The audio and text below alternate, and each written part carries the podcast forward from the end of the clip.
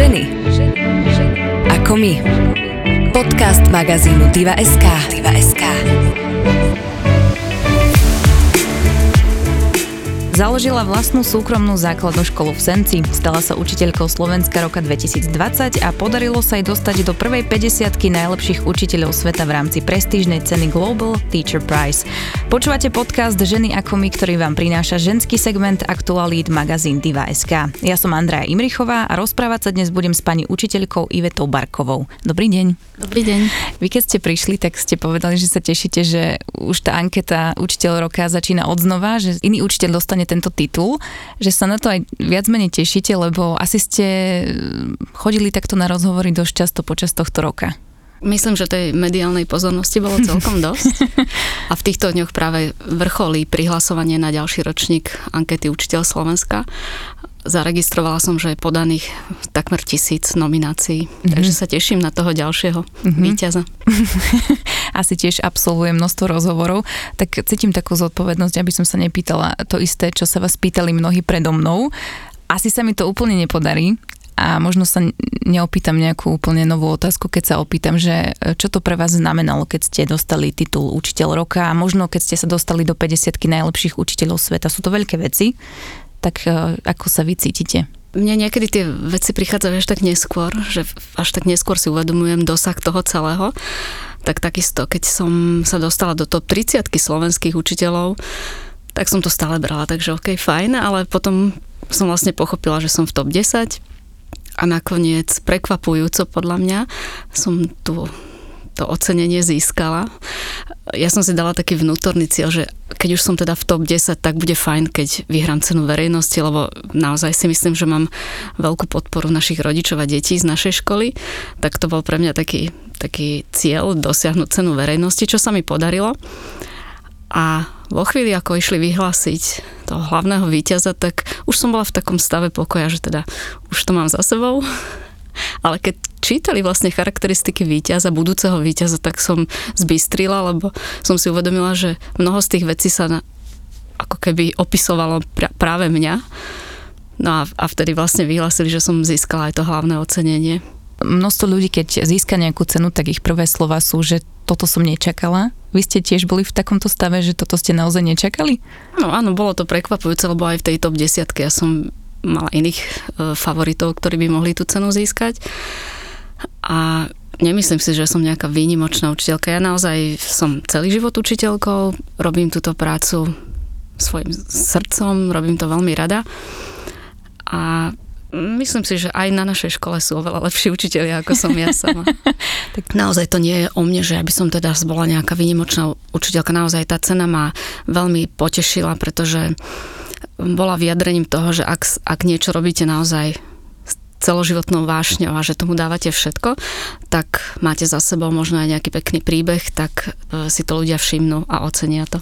Sú to ocenenia, ktoré vás motivujú, aby ste v tej práci bola lepšia, alebo je to skôr nejaká zodpovednosť, ktorá sa teraz nosí na pleciach ťažšie, lebo e, teraz od vás asi okolie čaká 120% práce a ako to vní, vy vnímate? Ja som skoro vždy robila na 120%, ale vnímam naozaj to, že je na nás upretých viac očí. Záujem o našu školu vysoko prevyšuje naše možnosti. Na druhej strane nás to všetkých tak nakoplo, že chceme robiť veci ešte lepšie ako ako ich zatiaľ robíme, alebo teda stále je čo zlepšovať.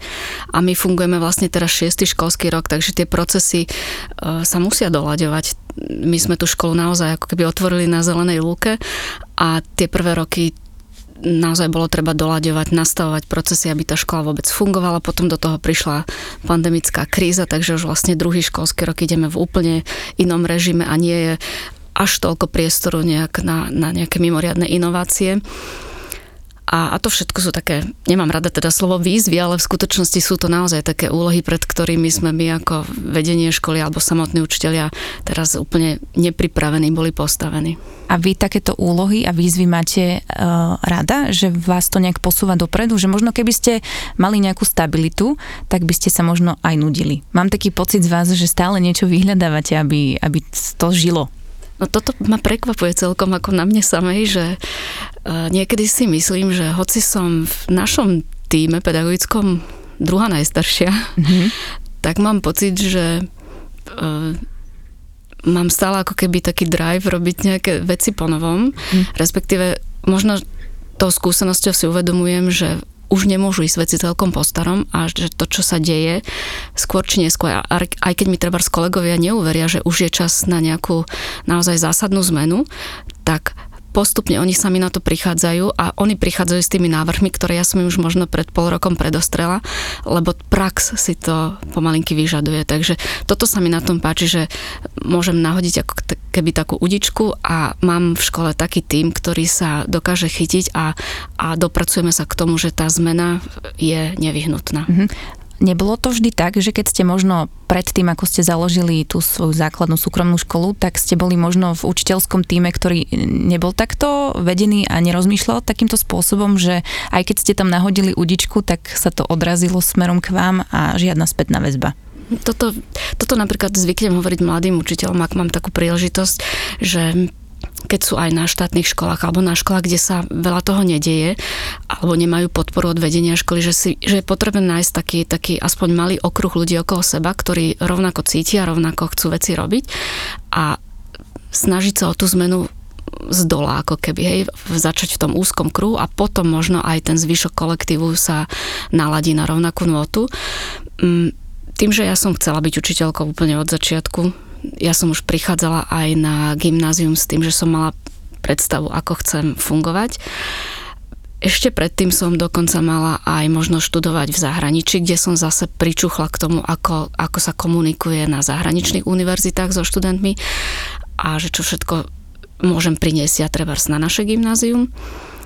A, a to som sa snažila teda e, zaviesť. A jasné, že to spôsobovalo to, že že to bolo iné a nie každý to musel prijať pozitívne. Mhm. Čiže možno v tomto bode, keď ste videli, že to nemá nejakú spätnú väzbu pozitívnu, tak e, vás to tam začalo tlačiť na tej klasickej škole a rozhodli ste sa teda založiť si súkromnú základnú školu s kolegyňou, ktorá možno myslela rovnakým spôsobom ako vy? To prišlo trošku neskôr, uh-huh. pretože mňa tá práca na strednej škole, dá sa povedať, naplňala je to úplne niečo iné ako pracovať s deťmi na základnej škole a um, postupne to tak dozrievalo, že um, nastala istá hranica, kde už som tie teda teraz je nové, to, moderné to slovo inovácie, vtedy sme ho veľmi nepoužívali v 90. rokoch, že kedy už prišli, prišla som k takému bodu, že asi toto je strop, ktorý viem dosiahnuť a do toho sme vlastne dostali príležitosť opäť ísť do zahraničia s manželom, takže som aj odišla zo školstva na 5 rokov. Ale paradoxne som opäť bola v kontakte s, so školstvom západnej Európy, s Britániou, z USA.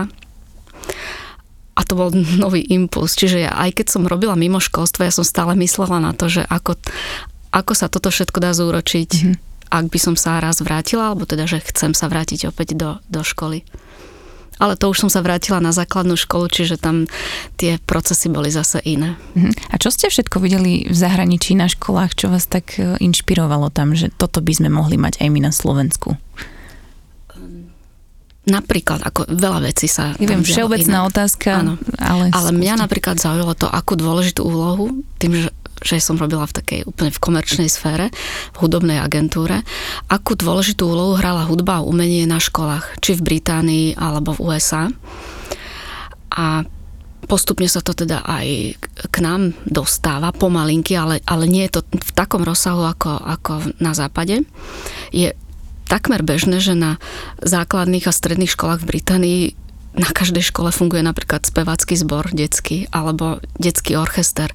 Vôbec nie je dôležité, ako hrajú, že či sú zladení alebo niečo, ale, ale vytvárajú vlastne e, vzťah, učia sa počúvať hudbu, učia sa harmóniu. E, mne sa veľmi páčilo hodnotenie, ktoré hovorilo, že spíva s nadšením a rád. Po česky to bolo. A toto mne tu chýba, že my stále ako keby odsúvame aj takéto predmety, ktoré prispievajú nášmu ako keby osobnostnému rozvoju, ako je kultúra, umenie a stále proste tie inovácie sa majú týkať iba tých technologických vecí, ale ja si myslím, že to musí byť prepojené. Mm-hmm. Ja si spomínam na hudobnú výchovu na základnej škole a tá nebola takáto zábavná, ako ju vy opisujete, lebo viem, že spolužiaci o tom rozprávali ako o niečom, čo, čoho sa boja a je im to nepríjemné. Ale mám taký pocit, že e, vy a vašim myslením by ste z tej hudobnej výchovy vedeli spraviť aj niečo, čoho by sa žiaci nemali bať. Mm, myslím, že sa u nás ani neboja. Mm-hmm. Mala, mala som asi pred dvomi týždňami som bola na hospitácii v oboch piateckých triedach mm-hmm. práve na hudobnej výchove. A snažím sa teda toho našho učiteľa hudby podporiť, ako náhle príde, že je nejaký nový hudobný nástroj, ktorý by bol pre neho na, na hodinách využiteľný, tak e, ho samozrejme, ak sa dá, tak ho kúpim mm-hmm. pre školu. A, a práve taká tá možnosť instrumentalizovať alebo zapojiť sa, že, že to nie je len teória, ale že tie deti naozaj na, na hodine učili sa rozdiel medzi, medzi melódiou a rytmom a potom to vlastne zhudobnili, tak, tak to si myslím, že to je zmysel hudobnej výchovy napríklad. Nie som hudobníčka, aby to ne, nevyznelo tak, že som učiteľka hudobnej výchovy, vôbec nie ale, ale považujem to naozaj pre taký celistný, celostný rozvoj detí za dôležité, aby vnímali aj takúto stránku, že hudobná výchova alebo telesná výchova to nie sú kontroly výkonnosti, testov, písomky z, z uh, osminovej noty a neviem akého notového zápisu, ale že to má byť o prežívaní. Mm-hmm. To znie dobre a že mám chuť sa prihlásiť na vašu telesnú a hudobnú výchovu. Vy ste spomínali, že nie ste hudobnička, vy ste učiteľka slovenčiny a dejepisu a v rámci ankety z Učiteľ Slovenska 2020 ste prešli aj takými genetickými testami a vám tam teda vyšlo, že máte výbornú predispozíciu na dobrú pamäť mm-hmm. a že si vraj pamätáte mena všetkých žiakov vo vašej škole. Áno, to som wow tak máme ich teraz 208. A viete všetky mená? Viem ich, viem ich všetky, pri niektorých viem dokonca aj rodičov. Ale to neviem prečo, akože za starých čias, neviem, či sa to hodí vôbec povedať. Som si hovorila, že mám pamäť ako mečiar. Ale e, to nemusí vždy vyvolávať takú dobrú asociáciu. Mm, jasné, že so stúpajúcim vekom aj tá pamäť je trošku už oslabená, mm-hmm. ale, ale je, je to dôležité. Zase nemôžete sa tváriť, že ste v škole a prejde okolo vás dieťa a, a vy neviete, kto to je alebo kam patrí. Poznám aj taký príbeh, že po troch, štyroch rokoch zaklopal študent na dvere zborovne, otvoril mu jeho triedny a triedny nevedel, že to je jeho študent. Tak to si mm-hmm. myslím, že to sú obrovské fopa a ak máme v škole dobre fungovať, tak prvotný je vzťah medzi učiteľom a žiakom a keď ho neviete rozlíšiť, neviete mu krstné meno, tak si myslím, že ste na zlej ceste. Mm-hmm. Nemám rada napríklad oslovovanie detí priezviskami, no mi to príde úplne až nepripustné, aby ste na základnej škole alebo aj na strednej škole oslovovali niekoho priezviskom. Mm-hmm. Proste z nejakého zoznamu detí si povedali nejaké priezvisko bez toho, aby ste vedeli, e, s kým máte česť. Myslíte, že budovanie si vzťahu so žiakmi možno aj takouto cestou je dôležité pre možno mm, pre toho žiaka, aby sa v tej škole cítil dobre? ako doma? Mm-hmm. Je, je, to, je to veľmi dôležité. Je to vlastne o tom vnímaní, ako, akú pozíciu ako učiteľ máte v tej triede, ako si vybudujete autoritu, že to nie je vlastne o tom, že ja som ten všemocný, kto všetko vie a kto rozhoduje o každej chvíli, ale vlastne budovanie takého partnerského vzťahu, nemusí to byť vždy čisto, že priateľské, že teraz sme najlepší e, kamoši, ale naozaj takého férového, partnerského, pracovného vzťahu, kde každý vie, akú má zodpovednosť, aj učiteľ, aj ten žiak. Na základe toho sa buduje aj vzťah dôvery. A ak chceme progres tých detí alebo rast tých detí, tak e, ten sa oveľa ľahšie buduje, ak je ten vzťah medzi učiteľom a žiakom založený na dôvere. Mhm. Podľa mňa je veľmi aj tenká hranica medzi tým, aby človek potom vy ako učiteľ ste nestratili nejakú autoritu, lebo keď má žiak pocit, že môže pani učiteľko oslovovať menom, pani učiteľka oslovuje menom mňa, tak aby tam sa nejak nenarušil ten vzťah učiteľ-žiak. Mhm. No ale toto je napríklad vec, ktorú ja nechávam na učiteľkách. Mm-hmm. Nikdy nedostali príkazom, že teraz musia vám žiaci týkať alebo vykať, môžu vás oslovať menom alebo pani učiteľka a podobne. Je to na tom, akú dohodu si tá učiteľka s triedou konkrétnou vytvorí. A autorita vôbec nezávisí od toho, že či vám týkajú alebo vykajú. Mm-hmm To je samozrejme jasné. Je dobré nastaviť si hranice. Mm-hmm. Aj dieťa musí vedieť, že pokiaľ môže prísť aj v tom vzťahu, ktorý je možno dôvernejší ako, ako na bežnej základnej škole napríklad, ale musí vedieť, že um, toto je teda hranica, za ktorú už by som nemal ísť. Ak ju prekročím, tak by som mal byť vedomý nejakých aj, aj dôsledkov. Mm-hmm. Ja si myslím, že jedna z najdôležitejších vlastností učiteľa je možno trpezlivosť. Nie každý zvládne robiť takúto profesiu. Vy máte akú trpezlivosť? Bez ohľadu na to, že som učiteľkou, tak si tak považujem trpezlivosť za jednu z mojich najsilnejších stránok. To je veľmi dobré. V trpezlivosti sa musíte trénovať doma, vo vzťahu, všade a v škole o to viac. Naozaj mm, my sme v škole aj ako učiteľský tým tak, taký zohraný, že my napríklad si robíme aj vzdelávanie sami pre seba a tam prichádzame na to, že už samotní učiteľi ako dospelí ľudia sú, majú úplne odlišné tempo práce. A v tej chvíli, keď rozmýšľate nad tým, tak si uvedomíte, že ako môžete od detí napríklad očakávať, že všetci budú robiť jedným tempom, že vo chvíli ako učiteľ povie, že a teraz stačí, že všetci budú hotoví, keď my dospelí to nedokážeme a pracujeme iným tempom. Čiže učiteľ musí byť e, trpezlivý a ak hovoríme o deťoch, ktoré majú pomalšie tempo, tak musí voči ním prejaviť naozaj trpezlivosť a dať im dostatok priestoru, aby mohli e, dokončiť činnosť, ktorú začali napríklad. Hmm. Že to je jedna stránka trpezlivosti, že dať všetkým deťom dostatočný priestor. Uh-huh. Vy ste v školstve viac ako 20 rokov. Už sa vám stalo, že vám niekedy aj došla trpezlivosť? Že vám nejaké dieťa tak brnkalo na strunu, že už ste si povedali? Áno. Lebo Áno. pôsobíte tak pokojne, tak si hovorím, že, že či... To, to či prichádza náhodou. časom. Ako uh-huh. Ja keď si spomeniem na svoje prvé roky, tak jasné, že veľakrát som vybuchla.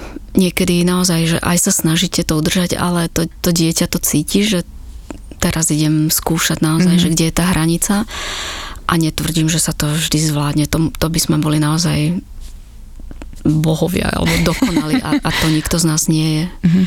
Ja napríklad som si povedala, že už nikdy nebudem kričať v triede a občas musím zvýšiť, nekričím, ale zvýšim hlas a, a to vychádza zase, keď som začínala v Senci učiť, trieda Primanov bola otočená na pešiu zónu, bolo ich tam 36 v triede, boli veľmi hluční. Uh. Okna do Korán bol maj a ja som veľmi kričala, pretože naozaj bola to chlapčenská trieda, bolo to zlé. Ja som bola mladá a v jednej chvíli som si uvedomila, že e, ako to môže pôsobiť, že vlastne ľudia sa dole, mamičky s kočíkmi prechádzajú pod oknami a nejaká učiteľka tam úplne reve, mm-hmm. hej, tak vtedy som si povedala, že pozor Iveta, s týmto treba niečo robiť.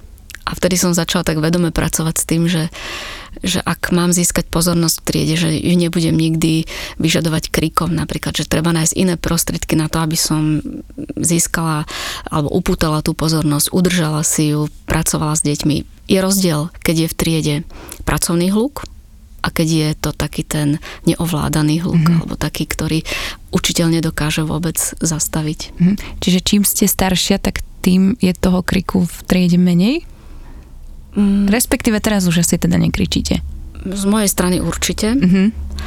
A keď je v triede hluk, ktorý sa mi zdá, že už teda presahuje tie naše pracovné mm, limity, tak máme na to iné prostriedky, ako dosiahnuť to, aby, aby si to aj deti uvedomili. Mm-hmm. Čiže mm, možno mm, čím viac má človek skúsenosti a toho vzdelania v hlave, tak vie presne ako pracovať s tou triedou, lebo každá trieda je iná, čiže mm. už viete, ako máte pracovať s takouto triedou, s chlapčenskou triedou, s triedou, ktorá je príliš aktívna, tichá a tak ďalej. A toto ste mi celkom pekne prihrali, pretože e, aj toto uvedomenie si, že každý rok pracujete s inou triedou, každá tá trieda má iný temperament, um, má iné talenty, by som až povedala, sú lepší v niečom inom.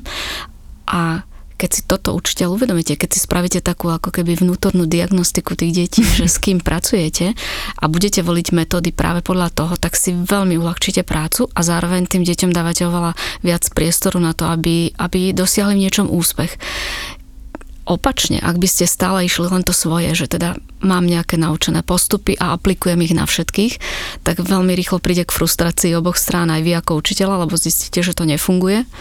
A takisto aj deti, ktoré nedosiahnu úspech, pretože to, čo od nich vy vyžadujete, pre nich nie je napríklad prirodzené. Mhm. Čiže každá trieda, každý žiak má nejakú vibráciu a vy sa na tú vibráciu musíte nejako chytiť. Áno, sú to, mm, buď sú to inteligencie, sa to volá, silné stránky, talenty, takže je dobré si vždy tú triedu tak e, zmapovať, že s mm. akými deťmi pracujete. Veľmi jednoduchý príklad je, ak máte v triede deti, u ktorých prevažuje pohybová inteligencia, to znamená, že sú to deti, ktoré sú športovo nadané, že keď sa učia, potrebujú chodiť napríklad, alebo uh, telesná výchova je pre nich najobľúbenejší predmet, tak od takýchto detí nemôžete očakávať, že vám 45 minút presedia v tichosti, bez pohybu, mm, že budú proste potichučky pracovať, ale naopak musíte tam zahrnúť nejaké činnosti, aktivity, kde ten pohyb budú môcť využiť. Mm-hmm.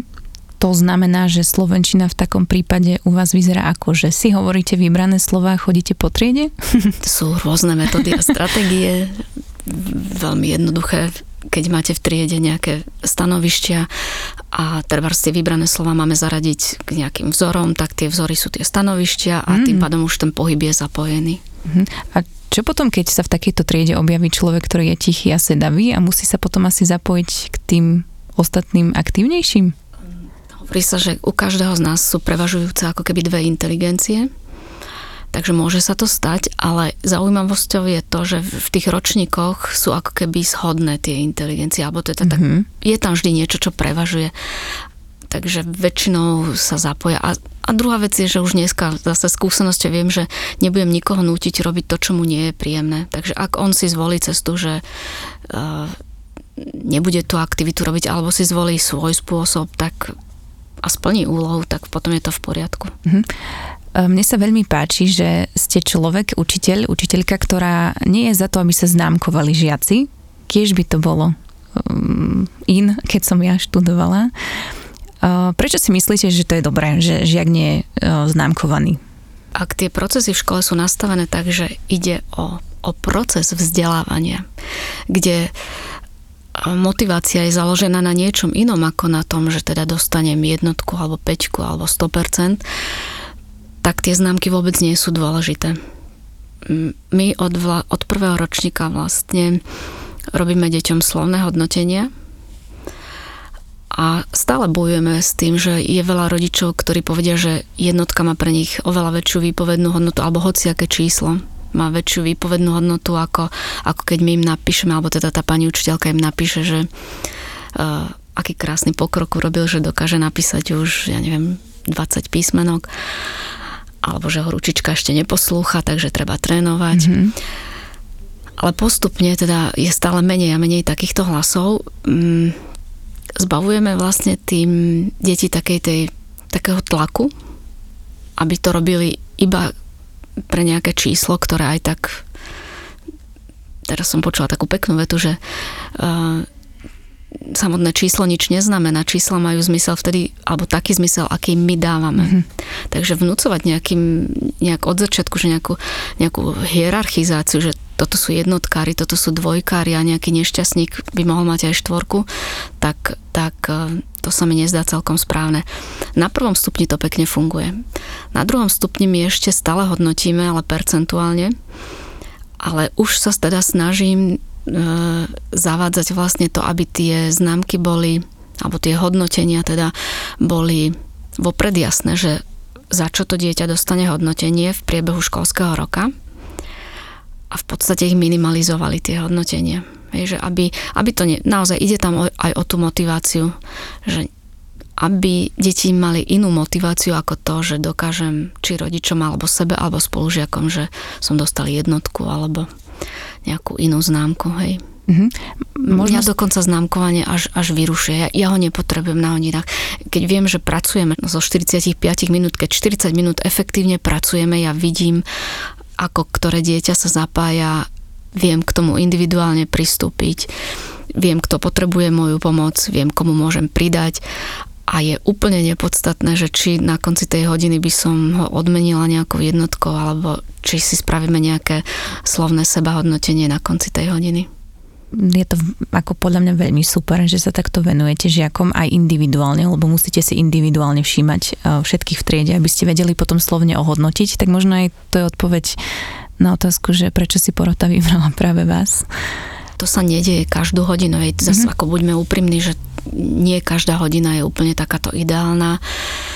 Um, niekedy naozaj ani ja nezvládnem niektoré to dieťa, alebo tá štruktúra hodiny mi nedopadne tak, alebo ten priebeh hodiny nedopadne tak, ako som si ja pôvodne predstavovala.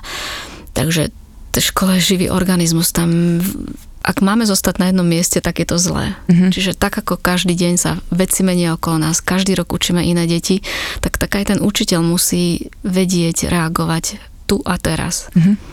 Byť, byť flexibilný v celku. Mm-hmm. Vy ste si ale veľmi neudahčili týmto prácu, lebo napísať niekomu slovné hodnotenie ešte teda celej triede, tak to musí zabrať dosť veľa času.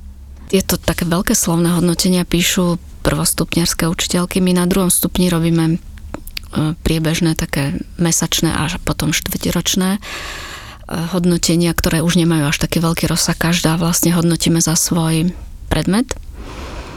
Ale napríklad nerobila som to vždy, ale teraz e, treba slovne hodnotím aj diktáty. Mm-hmm. Je tam síce aj to, to percento. Jednoducho vypíšete tie chyby každému jednému žiakovi mm-hmm. a, a napíšete, že prečo to tak nemá byť, alebo ak už teda píšem tú spätnú väzbu, hej, môžete opäť si zvoliť úplne inú metódu, že tu, to odhalenie chyby necháte na dieťati, ani nám dospelým niekedy tie chyby vlastne neudrú do očí, mm-hmm. takže to je ťažšie treba shodnotiť pozitívne. Doteraz napríklad aj v diktátoch sa vždy uvádzalo, že máš 8 chýb, ale neuviedlo sa, že máš 26 slov správne. Hej. Čiže Vidíte, je tak to len vec pomohlo. prístupu, že teda čo vlastne chcete hodnotiť. Moja vlastne už dlhoročná taká tá téza alebo postoj k tomu je, že chcem hodnotiť to, čo to dieťa vie a nie to, čo nevie. Lebo kebyže chcem hodnotiť to, čo nevie, tak môžem vlastne programovo prichádzať na vyučovanie s tým, že a, dám mu peťku alebo budem ho skúšať dovtedy, kým ho na niečom nenachytám. Mhm. Ja si pamätám z mojich školských čias, že vždy bol v našej triede uh, niekto, kto sa neučil veľmi dobre a dostal nálepku od začiatku školského roka, že to je ten peťkár alebo to je ten lajdák, ale vlastne týmto vašim slovným hodnotením možno k takýmto nálepkám ani nedôjde v triede, čo je podľa mňa úplne super. Treba si uvedomiť, že, že každý z nás má iné limity a ak v, v tej svojej nejakej e, limitnosti, alebo ako to nazvať, ak dosiahneme alebo podám výkon, ktorý je z, z môjho hľadiska pre mňa maximálny, nezaslúži si ten žiak najlepšie hodnotenie? On viac ako keby nemá kapacitu dosiahnuť, ale snaží sa, urobí preto všetko, nie je to dokonalé, ale je to maximum jeho možností. Čiže na, pri bežnom hodnotení by mal strhnuté body za neviem čo všetko, možno by sme hodnotili od známky 3 a vyššie, ale tu fakticky môže dostať aj 100%, alebo teda to kladné slovné hodnotenie, pretože naozaj splnil úlohu včas, urobil ju v rámci svojich možností, snažil sa. Úloha je splnená. Takže už len za to môže dostať dobré hodnotenie. Wow, to je super. Fakt sa mi to veľmi páči. A mm, po tom, čo ste zaviedli možno takýto spôsob vyučovania, tak e, vidíte na žiakoch, že e, sú možno iné ako za čas, keď ste fungovali na bežnej škole? Mm, my sme vlastne otvárali školu, takže sme otvorili prvých 6 ročníkov naraz. A teraz tí naši prváci, úplne prví prváci sú šiestaci. A je, je to rozdiel. Deti, ktoré k nám prestupovali, tak ja, ja som si to sama pre seba nazvala, že mali množstvo zlozvykov, mm-hmm. alebo teda zlých návykov a množstvo takých e, stereotypov o škole. Zatiaľ, čo tie deti, ktoré od začiatku išli s nami v tom novom duchu, tak tie absolútne nevnímajú takéto veci, nejaké tie pre nich je škola naozaj miestom, na, kde sa tešia, kde sú s kamarátmi, kde sa niečo učia, kde majú priestor, kde môžu čokoľvek, no čokoľvek, kde môžu mm-hmm. debatovať. Mm-hmm A tí starší, tí stále bojovali s rôznymi teda takými, mm, že prečo by sa mali tešiť do školy napríklad, ehm, na čo sú pravidlá, prečo mám za nedodržanie pravidel znášať nejaký dôsledok, prečo mám ja sám seba hodnotiť, to je úloha učiteľa, aby mi dal známku. Takže postupne sa to mení a je dobre, keď, keď začneme vlastne s tými malými deťmi. My sme zavedli aj taký uh, nový predmet, volá sa, že ja a my. Mm-hmm. A on je vlastne založený na tom, aby sa tie deti naučili také zručnosti rešpektujúcej komunikácie a efektívneho učenia. Čiže od prvej triedy pracujú so zručnosťami ako je pracovitosť alebo zodpovednosť, odvaha a a tie deti sa učia o tom hovoriť, učia sa tak správať, učia sa hodnotiť treba z druhých, či dokážu tú zručnosť už uplatniť.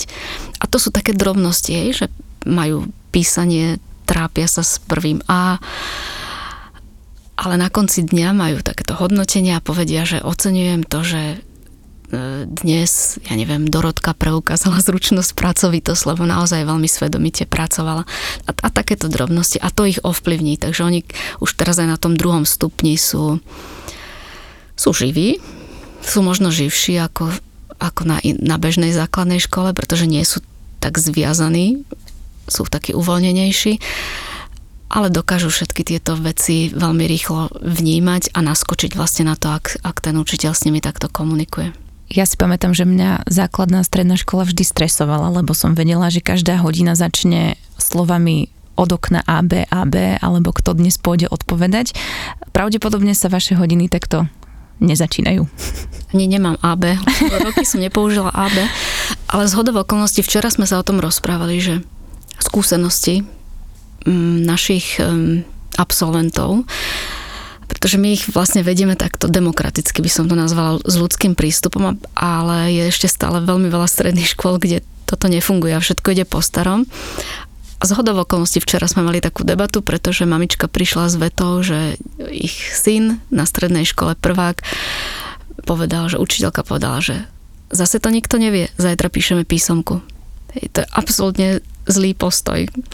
U nás, keď učiteľ zistí, že tá trieda nepochopila, alebo že má väčšinu v triede e, s tým, že to nevie ešte nejakú tú, či zručnosť alebo čokoľvek, čo sa preberá, tak e, tá reštrikcia, alebo teda to opatrenie nie je písomka. Mm-hmm. Opatrenie je to, že idem buď znovu, alebo idem individuálne, alebo jednoducho hľadám cesty k tomu, aby som ja ako učiteľ mal istotu, že som urobil všetko preto, aby to čo najviac detí vedelo. Čiže písomka nie je cesta, cesta je, aby to žiaci pochopili. Áno. A jasné, že sú písomky, ale cieľ vždy musí byť vopred aj pre toho učiteľa jasné, aký cieľ má tá písomka, že vlastne prísť mm, do triedy s nejakou svojou vlastnou frustráciou, ktorú si vybijem tým, že ja dám im písomku, je zlé. Mm-hmm. Takže u nás tie písomky vlastne sú vopred známe vedia, koľko do roka budú písať veľkých testov, také nejaké drobnosti, také tie sú zvyčajne nehodnotené. Tam sa len napíše buď teda ten počet chýb, alebo nejaké to slovné hodnotenie.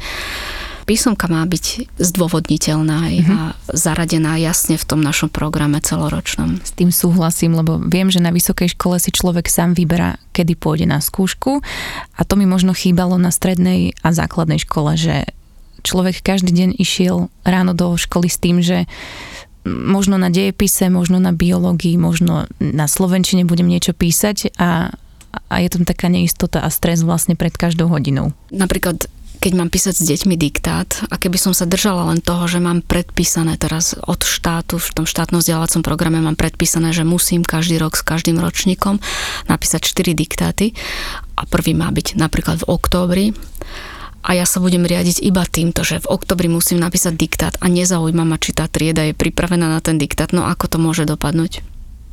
Všelia. Aj dobre, aj zle, mhm. podľa toho, aké mám mm-hmm. deti. Ale k diktátu teda pristúpim až vtedy, keď mám istotu, že deti ten pravopisný jav majú zvládnuté v čo najväčšej možnej miere. Čiže keď viem, že tam mám dieťa, ktoré má dizortografiu ktoré aj tak nebude písať dik- diktovaný diktát, ale iba doplňovací. Alebo keď vidím, že sa chyba opakuje, tak snažíme sa to precvičiť a až vo chvíli, keď ja mám vnútorný pokoj, že som urobila všetko preto, aby to zvládli, tak vtedy pristúpime k písaniu diktátu, z ktorého mám mať hodnotenie. Tento prístup ma úplne upokojuje. Keď by som to zažila, bolo by teda menej stresu v mojom živote, keby to tak bolo. Vy ste aj zastankyňou, aby sa predmety prelínali. Čo to v praxi znamená? To je opäť takéto poznanie, že žijeme vlastne dobu, keď potrebujete ako keby vedieť e, sa nejak komplexne zariadiť, aj že ne, ne, informácie, s ktorými pracujete, pochádzajú častokrát z viacerých oblastí a my v tých školách sme zostali ešte keby stále keby v tom, v tom starom myslení, že teraz matematika, teraz slovenčina, teraz diepis, teraz občianska. Ale tá každodenná realita nás presvieča o tom, že potrebujeme to všetko prepojiť a vôbec nie je dôležité, ako sa ten predmet bude volať, ale potrebujeme prepojiť informácie občianska diepis slovenčina napríklad, také spoločenskovedné predmety, predmety ako fyzika, biológia, chémia, častokrát pracujú s tou istou témou, ale napríklad v iných ročníkoch alebo v inom období, v inom mesiaci. A tie deti to berú znovu ako niečo nové. Uh-huh. A áno, občas niekomu dojde, že veď toto sme preberali, že to dokážu prepojiť, ale oveľa jednoduchšie by to bolo, keby sme od začiatku k tomu tak pristupovali, že tie veci predsa so sebou súvisia, nadvezujú mm-hmm. na mhm. seba, nie sú od seba oddelené. A druhá vec, ktorá ma k tomu vedie, je napríklad to, že pociťujem veľký nedostatok e, učiteľov, treba z prírodovedných predmetov. Je takmer nemožné nájsť učiteľa fyziky. Nemá to kto odborne učiť, čiže učí to povedzme, že kde kto. A miesto toho, aby sme vlastne tých budúcich učiteľov vychovávali oblasti prírodných vied, tak my ich stále ešte škatulkujeme, že ty mhm. sa sústredíš iba na fyziku a, a dokonca ich nepripravujú ani na to, aby, aby vedeli tie prepojenia medzi jednotlivými predmetmi, že, že naozaj učiteľ fyziky si ide iba to svoje, ale nevníma, že na matematike treba tie veci ešte nepreberali, takže nemôže od tých detí očakávať mm-hmm. e, riešenie v rovniciach, keď oni tie rovnice ešte nemajú treba prebraté. A takéto drobnosti, ono sa to postupne ukazuje, že, že naozaj ak máme mať moderné školstvo, tak je nevyhnutná podľa mňa aj zmena v tomto, že prestať škatulkovať už druhý stupeň na predmety, zaoberať sa nejakým rozvrhom hodín. My potrebujeme ako keby také holistické alebo celostné vzdelávanie. Je to niečo, čo v zahraničí už bežne funguje? Áno, áno, sú krajiny, kde sa úplne upúšťa od, od predmetov a, a je to, podľa mňa je to, je to budúcnosť. Určite treba ponechať niektoré predmety, ktoré sú ako keby jadro, že slovenčina alebo aj matematika sa môžu učiť oddelenie ale potom to ostatné sa snažiť ako keby čo najviac poprepájať. Po tom, čo ste tu všetko vlastne povedali, ako to funguje vo vašej škole, tak si hovorím, že či náhodou nechcete vytvoriť nejaké francízy po Slovensku, lebo možno teraz si hovorí nejaká rodina, rodičia na východnom Slovensku, že juj, a ja by som prihlásil svoje dieťa na takú školu, ale do Sence mám veľmi ďaleko. Ale takých škôl je už veľa. Uh-huh. Je dobre, keď to nebudú iba súkromné školy, my sme si založili súkromnú školu vo chvíli, kedy sme nevideli vlastne priestor na uplatnenie na štátnej škole. Mali sme to šťastie, že v Senci bol v tom čase naozaj e, dopyt po takejto škole. Je dobré, keď sa tie inovatívne myšlienky prenesú aj do štátnych škôl. Už je veľmi veľa takých škôl, aj štátnych, to vôbec nie je len úloha e, súkromných škôl, kde naozaj sa snažia čo najviac inovatívnych metód zavádzať do každodennej rutiny. Na druhej strane je ešte stále veľmi veľa škôl, ktoré sa boja zmeny, alebo sú také príklady teraz pandémie, že vlastne v tom pandemickom období boli všetky školy nútené robiť niektoré veci už po novom, napríklad slovné hodnotenie, neznámkovať prváčikov alebo dať voľnosť v slovnom hodnotení na celom prvom stupni. A to, čo som postrehla tento školský rok, že je veľmi veľa škôl, ktoré sa opäť vrátili k tomu starému, že teda ideme aj prvákov známkovať, lebo sme ich vždy známkovali. Je to jednoduchšie, je to oveľa jednoduchšie napísať tam jednotku ako každému dieťaťu, napísať peknú správičku o tom, že čo všetko už zvláda. Takže priestor na zlepšenie je stále veľmi veľký a práve tie súkromné školy by mali byť ako keby takými pioniermi toho, že teda dá sa to, vyskúšajte. Ja stále hovorím, že my nerobíme nič také, čo by sa nedalo robiť na bežných školách. Ja si skôr myslím, že som taká klasická učiteľka v celku, ale s tým, že vnímam, že sa svet mení, že sa menia veci v iných krajinách, ako sa vzdeláva a snažím sa vlastne to, čo sa dá aplikovať alebo minimálne vyskúšať a na niektoré veci sme prišli, že u nás to ešte nevieme uplatniť, niektoré veci krásne fungujú. V jednom rozhovore sa vás pýtali, že ak by ste mali možnosť rozprávať sa s ministerkou školstva, tak, alebo s ministrom školstva, tak čo by bolo také prvé, čo by ste žiadali pre školstvo, aby sa to zlepšilo? Povedali ste, že sloboda, tak je to ešte stále tak, že máte pocit, že to je to, čo školstvu chýba. Pre mňa osobne je, je tá sloboda veľmi dôležitá, ale trošku sa bojím toho, že je, je veľa škôl, ktoré sa boja ako keby prevziať zodpovednosť za ten svoj školský vzdelávací program. Je jednoduchšie, keď máte vopred veci dané, nalinkované a len ich vlastne upravíte na svoje možnosti. Aj oveľa ťažšie ísť von vlastne s nejakým vlastným návrhom, s vlastným programom. Toto mi tu chýba taká, taká, taká odvaha robiť veci inak. A sloboda minimálne v tom zmysle, že umožniť tým riaditeľom alebo tým školám, ktoré majú odvahu robiť veci inak, aby to mohli urobiť a tie, ktoré si netrúfnú zvoliť túto cestu, tak aby boli vlastne nejaké tie štandardy alebo postupy, ktoré môžu, v ktorých môžu ako keby pokračovať ale každý, aby mal tú možnosť voľby, že teda áno, chceme byť súkromná škola a takýto máme školský vzdelávací program a chceme ho naplňať, lebo máme takúto víziu a potom školy, ktoré chcú ísť štandardne napríklad. Mm-hmm. Máte pocit, že dnešní budúci mladí učitelia sú dostatočne motivovaní, aby sa stali súčasťou školstva, alebo nie je to úplne rúžové podľa vás? Neviem celkom momentálne, že teda aký mm-hmm. je stav, že, či, že koľko máme študentov učiteľstva, ale teraz práve absolvujem také vzdelávanie a zazneli tam, mala som to teraz v stredu a veľmi zaujímavé myšlienky, že, že v Singapúre zoberú na fakulte za učiteľa jedného študenta z desiatich mm-hmm. a tých, ktorí zoberú, alebo 10 učiteľov, ktorí vyštudujú, všetci desiatí idú učiť. Mm-hmm. U nás je to, že z desiatich zoberieme aj dvanástich. zoberieme všetkých, mm-hmm. ale z tých desiatich ide učiť jeden, dvaja. Čiže už len mm. toto je podľa mňa také na, niečo, nad čím by sme mali rozmýšľať, že naozaj dať tomu povolaniu taký taký kredit, ten však nezískame tým, že nám ho niekto udelí. To proste mm-hmm. naozaj musí vychádzať aj z, z toho učiteľského prostredia, že my si ten kredit musíme budovať a udržiavať, aby sme tú spoločenskú akceptáciu získali. Ale zároveň je dôležité, aby aj štát podporoval profesiu učiteľa. Dnes sa to ukazuje o to viac, že, že vlastne všet, veľmi veľa problémov, ktoré sa tu posledných mesiacoch objavili, súvisia s tým, že v školstve je veľmi veľa problémov.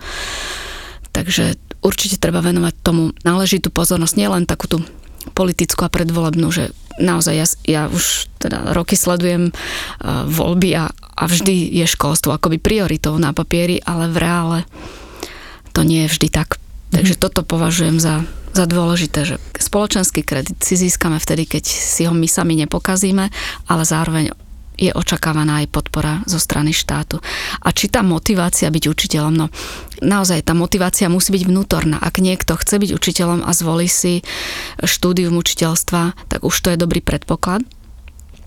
Potom je dôležité, aby sme si takéhoto mladého človeka dokázali udržať, aby sme ho neodradili, či už tými finančnými podmienkami, alebo materiálno-technickým vybavením škôl napríklad, alebo vzťahovými vecami, ktoré sa v školách dejú. Takže tam je dôležité pracovať s mladými ľuďmi, ktorí nastúpia do škôl. A tí, ktorí idú študovať za učiteľov iba preto, že chcú mať vysokoškolský diplom, tak je tam nejaká šanca, že ich to štúdium chytí mm-hmm. a že budú chcieť byť učiteľmi, ale nemusí to tak byť. Takže vnútorná motivácia byť učiteľom a potom vytvoriť vlastne mechanizmy, ktoré tých mladých učiteľov udržia v školách, to považujem za kľúčové momentálne. Mhm, je to taká spojená nádoba, mm-hmm. čiže jedno, jeden bez druhého sa, e, sa nedá. Dobre, tak ja si myslím, že tým, že o tom sa aj my rozprávame, aj vy sa o tom rozprávate dosť, tak uh, dúfam, že to pomôže, aby to školstvo bolo lepšie každým rokom, aby uh, to bolo aj to prostredie školstva bolo dostatočne motivujúce pre mladých učiteľov. Posledná otázka, tak mi napadlo, že úplne od veci, ale že či dávate svojim študentom domáce úlohy. Áno, mm-hmm. ale nie, nie často. Mm-hmm. Teraz napríklad využívam aj také technologické veci, aby som, aby to dokázali deti urobiť rýchlo, aby sa pritom aj zabavili napríklad, čiže rôzne kahúty napríklad, alebo mm, kvízy alebo edupage nám umožňuje tiež robiť rôzne také testíky, kvízy alebo úlohy. Nie je to vždy len o písaní. Domáce úlohy je, je taká veľká téma, že keď sme otvorili školu a my sme vyhlásili to, že teda nebudeme dávať domáce úlohy alebo len minimum domácich úloh, tak, tak tí rodičia boli celkom z toho takí zdesení. Zdesení? Ja som myslela, že budú práve radi. Nie, lebo stále je veľmi veľa ľudí, ktorí to vníma, takže to je niečo normálne, že teda dieťa dostane domácu úlohu mm-hmm. a ja sa im vždy snažím vysvetliť, že je pre vás normálne, keď 8 hodín ste v práci a šéf by očakával, že vy prídete domov po pracovnej dobe a ešte máte urobiť nejaké 4 tabulky že či, či vy ste s tým OK. A myslím si, že nie, že vlastne každý, kto naplno si odvedie svoju prácu v, na pracovisku, čiže deti v škole, keď tých 4, 5, 6 hodín oni intenzívne pracujú, nie je dôvod k tomu, aby ste ich vy ešte ako keby zaťažovali tým, že to, čo v škole už si precvičili alebo urobili, aby si to znovu doma ešte zopakovali pre istotu alebo pre nejaký pocit, že takto musí byť. Skôr to po obede má byť určené na to, aby si od tej školy oddychli, aby mali priestor na mimoškolské aktivity, aby sa mohli hrať, veď oni sa nevedia spolu hrať častokrát tie deti. Uh, aby boli s rodinou, aby mali čas sa rozprávať s rodičmi napríklad. A ešte ja som mala aj taký faktor, taký, taký mm, regionálny by som až povedala, že v Senci je väčšina rodín takých, že rodičia odchádzajú pracovať do Bratislavy. A keď som si predstavila, že v Bratislave sú do pol piatej, do piatej a potom prídu domov, zoberú dieťa z družiny a ešte o 6. o pol 7. s nimi majú začať riešiť nejaké e, cvičenia alebo, alebo počítať príklady, tak si vravím, že to v tej rodine nemôže fungovať. Že to vlastne len budeme spôsobovať ďalšiu frustráciu a stres v rodinách a to, to vôbec by sme nechceli. Ale to neznamená, že tie domáce úlohy vôbec nemajú byť. Učiteľ má vždy vedieť individuálne posúdiť, kedy a komu potrebuje čo si zadať a dohodnúť sa s rodičom, že aký časový priestor k tomu treba dostane veľmi sa nám osvedčili napríklad týždňové domáce úlohy, mm-hmm. takže je to naozaj téma na možno na ďalší rozhovor. Domáce úlohy bude ďalší rozhovor. Spýtala som sa to preto, lebo moje krstňa minule zahlásilo, keď prišlo e, domov zo školy a písalo úlohy, že nemám vôbec voľný čas. Je druháčka a takúto vážnu vetu zo seba vypustila tak som si presne hovorila, že je to naozaj tak, že 7 hodín niekde sedí v škole a potom má prísť domov a ešte robíte domáce úlohy. Mne sa veľmi páči, že týmto búrate aj nejaké stereotypy a že rodičia, ktorí mali pocit, že takto to má byť, zistujú pomaly, že takto to nemusí byť a keď by na to prišli aj ostatní rodičia a možno aj ľudia, ktorí sú niekde na vrchu, aby prišla tá zmena. Ja vám veľmi pekne ďakujem, že ste prišli na tento rozhovor a že ste povedali to, čo ste povedali, veľmi zaujímavé veci a budem vám vlastne držať palce vo vašej škole, aby sa vám darilo a aby ste mali veľa spokojných žiakov a aby hlavne ste boli spokojná aj vy. A ďakujem za pozvanie. Ženy. Ako my. Podcast magazínu Diva.sk. Diva.sk.